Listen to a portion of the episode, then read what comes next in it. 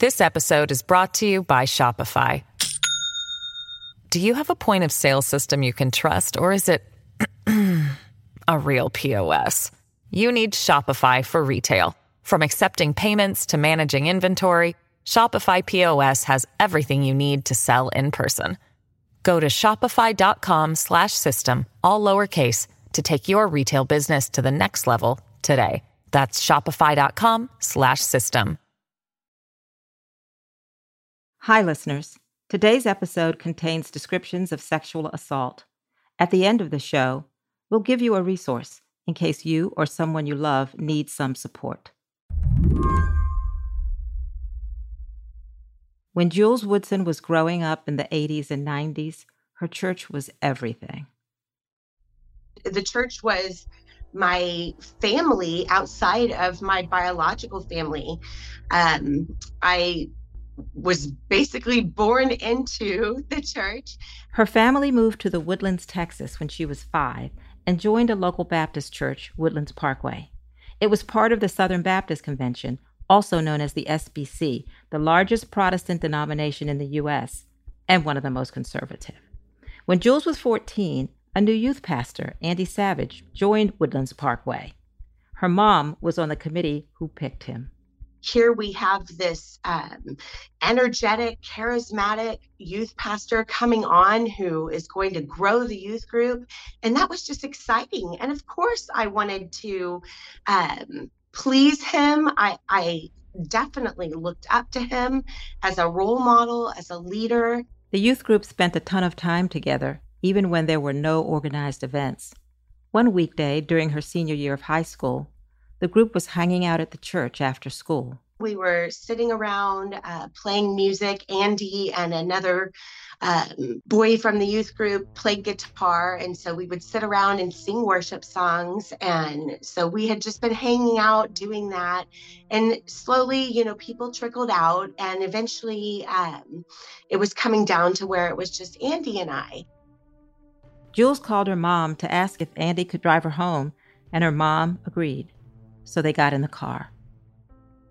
And he passed the turn to go to my house. And I was shocked and but I thought he was taking me to go get ice cream and um, I started to question him and he just said it's a surprise you'll see and and I trusted him uh, he ended up turning down a dark dirt road and um, and he parked the truck and started at touching me and my breasts and fondling me and asking me to perform oral sex on him.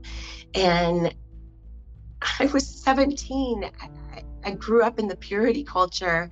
I, I knew it was wrong um, because you, you weren't supposed to even think about sex before marriage. But here was uh, my pastor, my teacher, um, who I looked up to asking me to do something. And in that moment, I was scared, uh, and we had no talk of consent or anything. So it, it was you just do what you're told to do by male leadership, and and I did it. And then he within i would say about five minutes um, of that going on he immediately um, jumped out of the truck and went around back and fell to his knees and starts screaming, Oh my God, oh my God, what have I done? You have to take this to the grave with you. And I'm bawling and I'm like, What in the world is going on? When he got back in the truck and drove you home, what was that ride home like? There were no words. There were no words spoken at all. And I'm sitting there and I'm shaking and I just could not wait to get home. As soon as I got home, I immediately went to my room, closed my door, did not tell anybody, and um, just cried myself to sleep. The next day, Jules went to speak with the associate pastor at her church.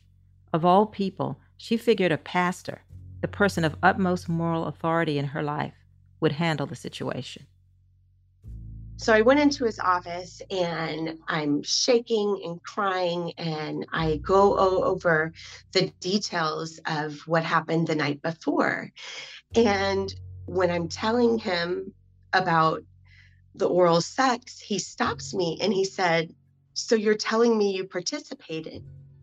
And it was at that moment that I knew I was going to be blamed. I was being blamed for, quote, participating.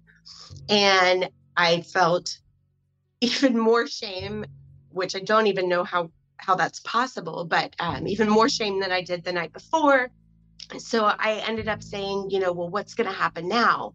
And they said the church would handle it and you don't need to talk about this with anybody. And so I was silenced and shamed and sent off. And, and no one ever from the church, nobody came to me after I left that meeting, not once, not for any reason, not to ask more questions, not to do an internal investigation, not to see if I was okay, nothing. Oh my gosh, I, I'm going to start to cry because I can't even tell you how alone I felt in that moment. I mean, these were the people to emulate. I, I loved them. I mean, we're brothers and sisters in Christ. I trusted them. I babysat their kids. Um, and I felt in that moment completely alone. Word started getting around the church that something had happened. Andy Savage admitted he made what he called a mistake and resigned.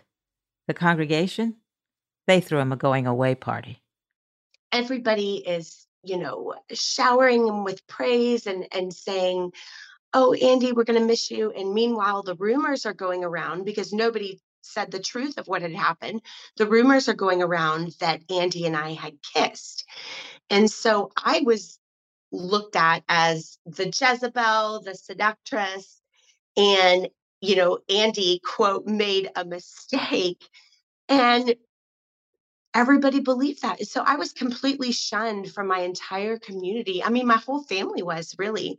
We were the reason Andy, this great Christian man who made a mistake, was leaving.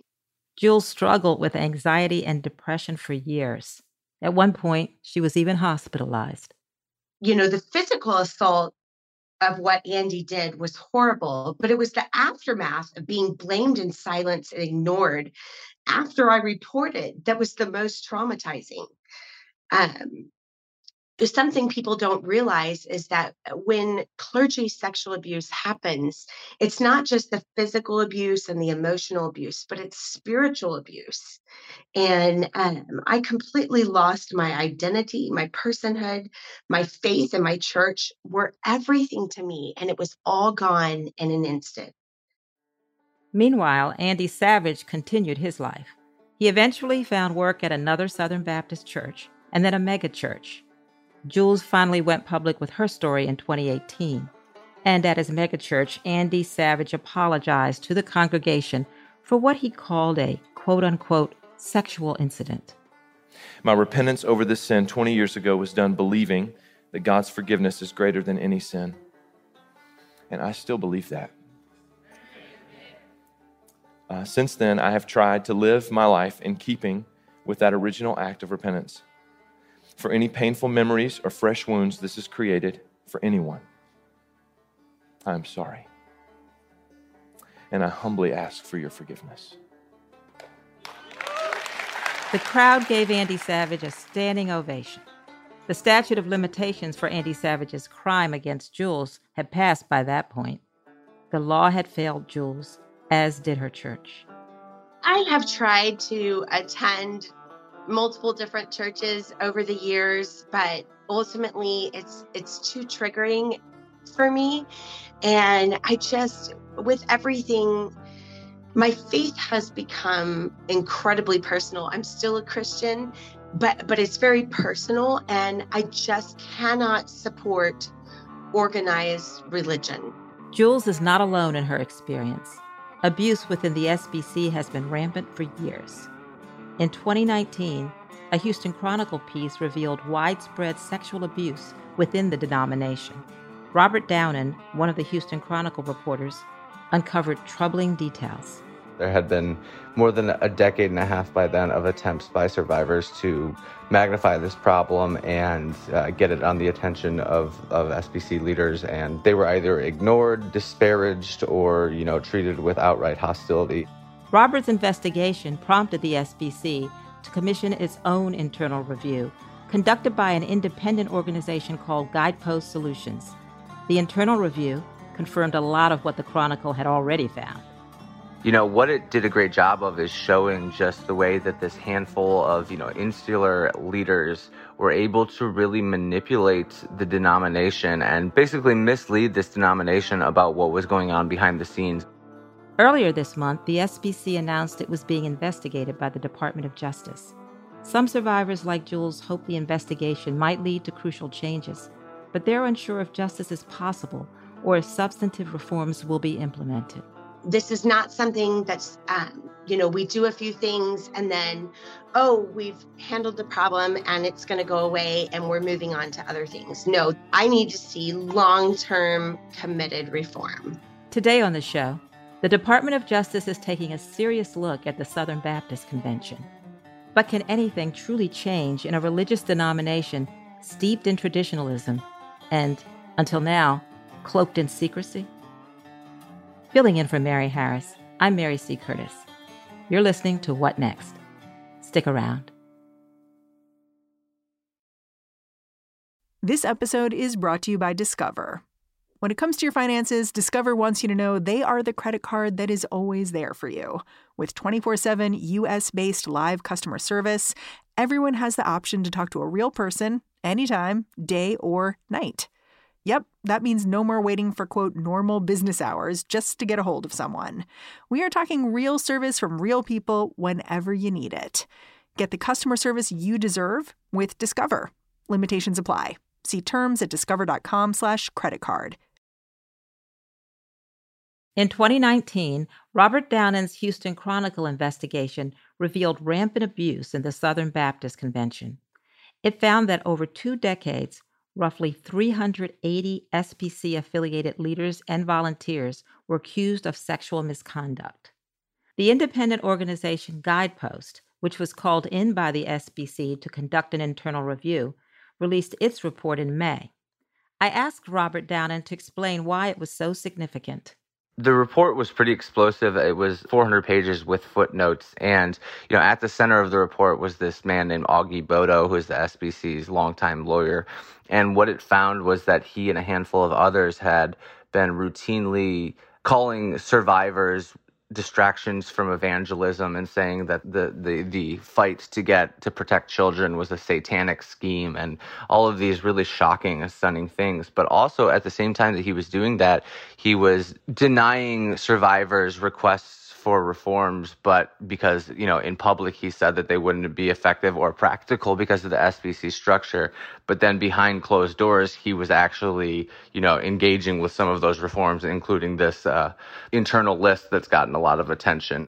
As it turned out, while SBC lawyer Augie Boto was publicly denying issues of widespread abuse and shooting down reforms, he was secretly keeping a list of hundreds of known predators within the church and he doesn't seem to really have done anything with it like that's i think that's really the shocking thing for a lot of people is that like survivors had requested for so long this internal database that churches could consult when making hiring decisions. And it turns out the entire time that he was uh, smacking the idea down in public and telling and, and instructing SBC churches as their lawyer that this was not feasible, he was doing it privately. And I think that was the that I think was was a major finding just because it it really did I think just kind of lay bare the the type of uh, deceit that SBC leaders had been engaged in for so long. So, what do we know about the investigation so far? Do we know exactly what the Justice Department is looking at?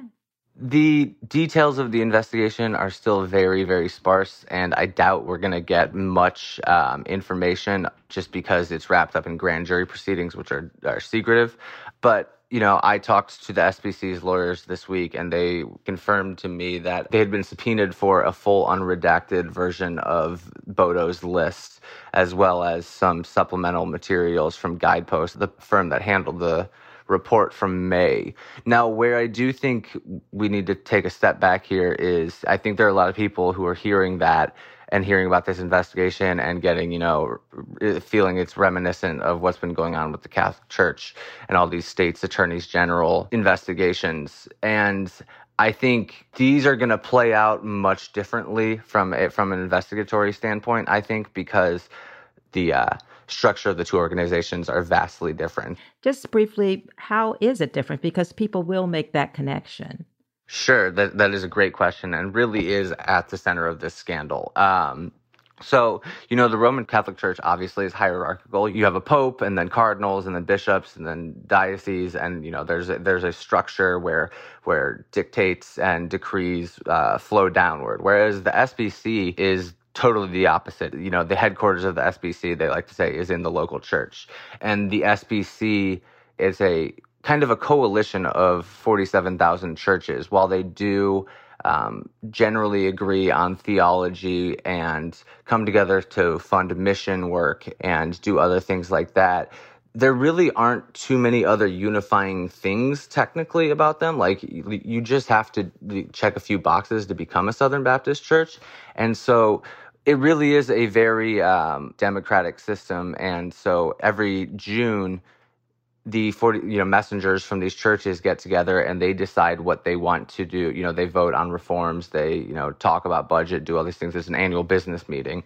And then for the 363 other days of the year their executive committee the group that's at the center of this report from may and which is under investigation by the doj they are supposed to kind of serve as the fiduciary but also you know as a stand-in for the 47000 churches so, just how will this decentralized structure affect or impact the DOJ investigation? My guess is that it's going to kind of focus primarily on the executive committee because um, they are, again, the stand in for the SBC's 47,000 churches throughout the year. But when it comes to like trying to investigate like the Southern Baptist Convention, that, that's almost a, a kind of an impossible thing to do because you're talking about 47,000 churches that literally just cooperate together. So I think it is important in that this is the highest, the, the, the most forceful accountability that this group has ever faced. But at the same time, the polity of the SBC is going to make this, I think, a, a more difficult type of investigation than a lot of people realize. Local church autonomy is central to the investigation. How much control and oversight the executive committee has could determine its culpability. Some argue that SBC leaders are seldom aware of what goes on at individual churches. However, the executive committee has stepped in and severed ties with churches in the past for allowing LGBTQ members. Up until our reporting, um, two of the things that could get you booted from the SBC were to have a female pastor or uh, be affirming of homosexuality. Having a convicted sex offender on staff was not uh, did not warrant your removal from the SBC. It's it's a uh, interesting uh, contradiction. I'll say that.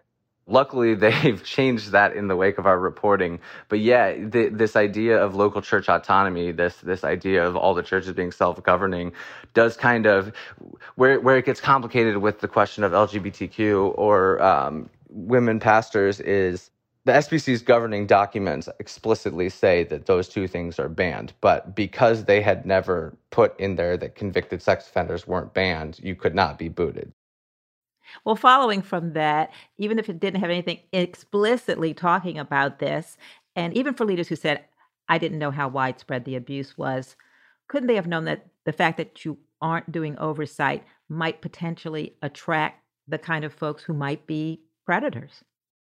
Exactly. And I think, you know, we have for so long phrased um, you know, I, have been, I've always been very careful to say, you know, when people are defensive to our reporting, like, no, your churches and you as a Southern Baptist, you are also in so many ways a victim of this because your leadership has failed to bring attention to this issue that they knew existed for years. You've created churches that predators know are safe places. And that's why they target them. People seem to look at it in, inversely so often that like, oh, ministers are abusers. It's like, no, so, oh, so often these people seek out positions of power and authority and trust. And what better place to abuse children than in a place where you are the authority, you are ostensibly speaking as God and also you have that power wrapped up with the ability to manipulate your congregants' views on repentance and forgiveness so that you're not ever prosecuted and then you can just go to the church down the street. Like that is the system of the SBC and so much of that has been enabled by the complete inaction of SBC leaders for so long. Now luckily we're starting to uh, see a lot of changes in that but still it is very stunning to see just how you know the inaction of, of a few men in power in the SBC's leadership in Nashville for this long could communicate to so many sexual predators like oh this is we these are safe havens for us after the break, more from Robert Downen on which reforms the SBC is actually considering in light of the DOJ investigation. And could any policy change on its own put an end to this culture of abuse?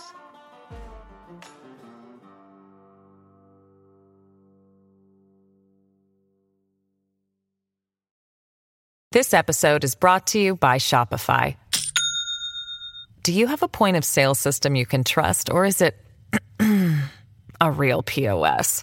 You need Shopify for retail. From accepting payments to managing inventory, Shopify POS has everything you need to sell in person. Go to shopify.com/system all lowercase to take your retail business to the next level today. That's shopify.com/system.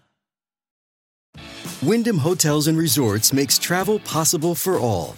Whether it's the long haulers looking for a great cup of coffee, a roomier rest for the on a whim road trippers, or a place to make summer memories with the whole family. No matter who you are, where you're going, or why, with 24 trusted brands to choose from like La Quinta, Days Inn, and Super 8, your Wyndham is waiting. Get the lowest price at wyndhamhotels.com. Restrictions apply. Visit website for more details.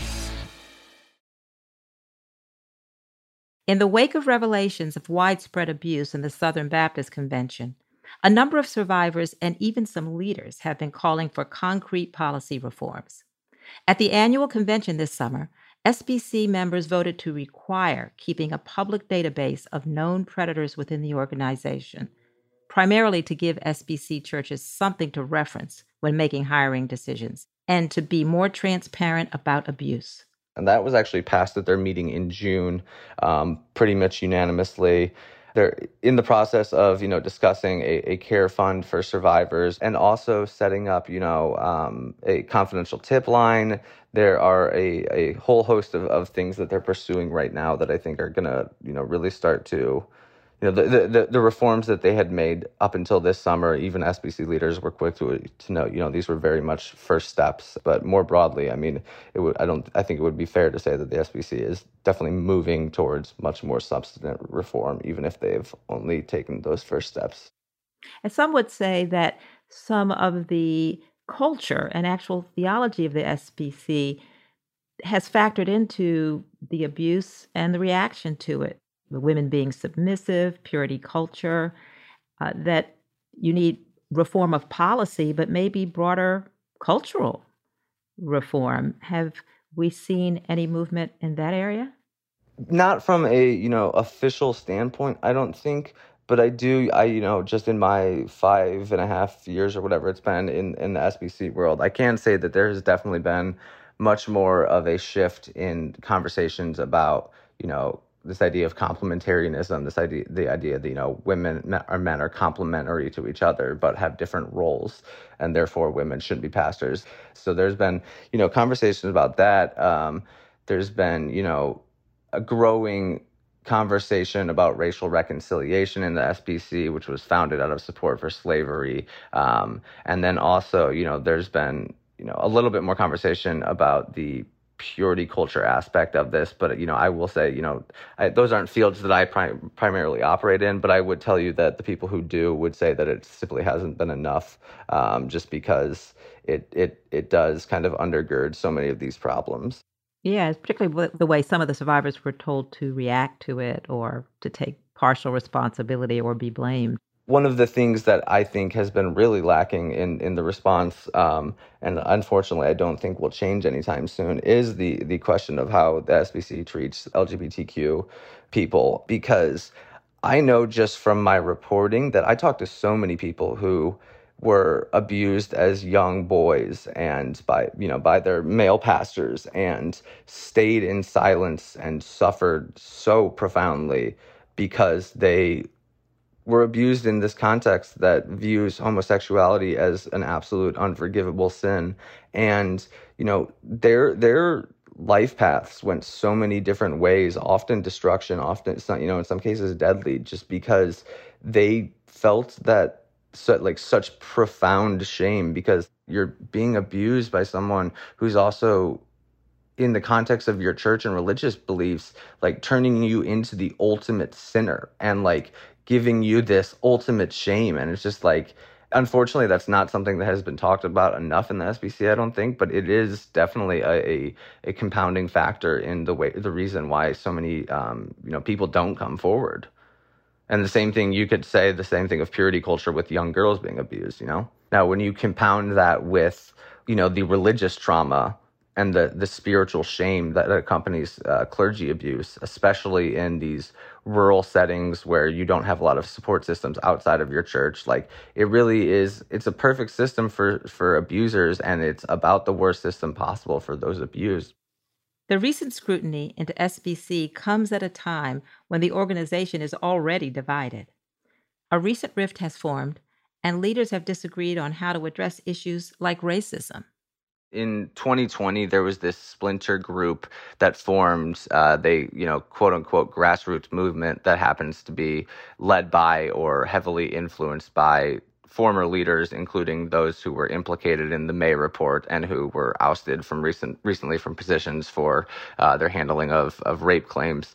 They have been uh, less uh, supportive of abuse initiatives um, the need for racial reconciliation. They have kind of tried to frame all of these things as like Trojan horses for liberalism to come creeping into the SBC, which, if you know anything about the SBC, is is pretty funny because it's about as conservative a denomination as you can get. Regardless of how the DOJ investigation unfolds, the whole scandal has tarnished the reputation of the SBC. So, how do you think this situation will affect the convention moving forward? Both for the leadership committee and for individual churches?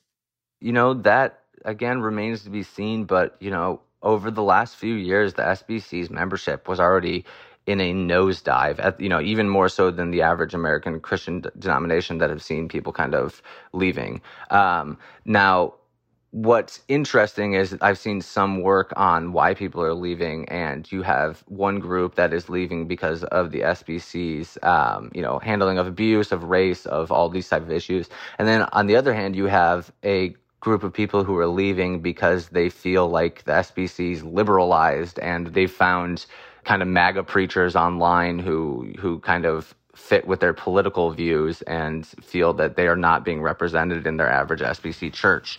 And so that is kind of the broader conflict. You know, there's obviously broad agreement amongst the church representatives that met at these annual meetings. But the question moving forward, I think, is you know which which hill do you want to die on? The the membership hill, um, where you're you're not speaking out against. Um, things that you need to speak out against or the hill on which you know you're speaking out against the things that you want to, um, membership be damned. They're still wrestling with that. I, I, mean, I think that's where it kind of does matriculate down to the local church and this broader culture because headquarters of the SBC really is the local church. And this is where I do think, you know, this DOJ investigation kind of ramps up that question at the more local level. Like, okay, like everyone knows our denomination is under federal investigation right now. Like, do we even want to be a part of this? And like, what are we getting from the SBC versus what are we giving to them? And, you know, how is this relationship with the SBC affected what we do and don't talk about? You know, just all these more local decisions that I think are going to be amplified by the DOJ scrutiny. Thank you, Robert Downen, for appearing on What Next. I hope you'll keep us posted. Thank you so much. I'm happy to. Robert Downen is a reporter at the Houston Chronicle. Jules Woodson is launching a nonprofit to provide therapy funding for survivors of sexual abuse. If you or a loved one are dealing with sexual abuse, here's the number for the National Sexual Abuse Hotline 1 800 656 4673. And that's the show. If you're a fan of What Next, the best way to support our work is to join Slate Plus. Go to slate.com slash whatnextplus to sign up. What Next is produced by Elena Schwartz, Mary Wilson, Carmel Delshad, and Madeline Ducharme. We're getting a ton of help from Anna Phillips, Anna Rubinova, and Jarrett Downey. We are led by Alicia Montgomery and Joanne Levine. Filling in for Mary Harris, I'm Mary C. Curtis, columnist at Roll Call and host of its Equal Time podcast. We'll be back in this feed tomorrow. Talk to you then.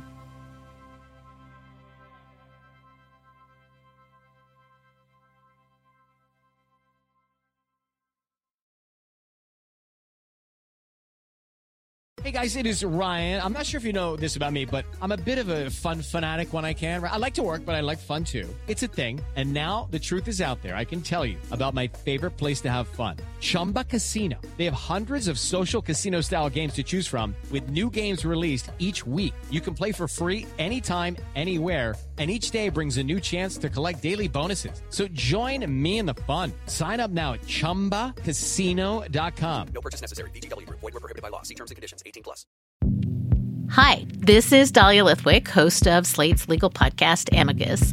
If you're listening to this show, you might be interested in Amicus's live show that we're hosting in Washington, D.C.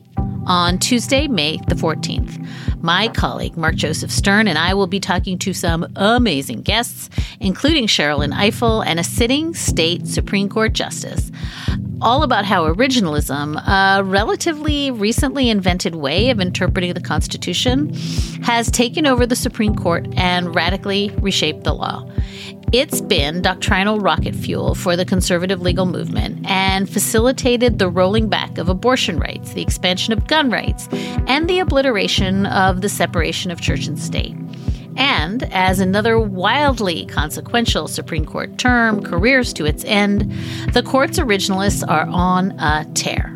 But there's something you can do about it, and we hope you'll join us in DC on May 14th to explore the possible pathways out of the current situation.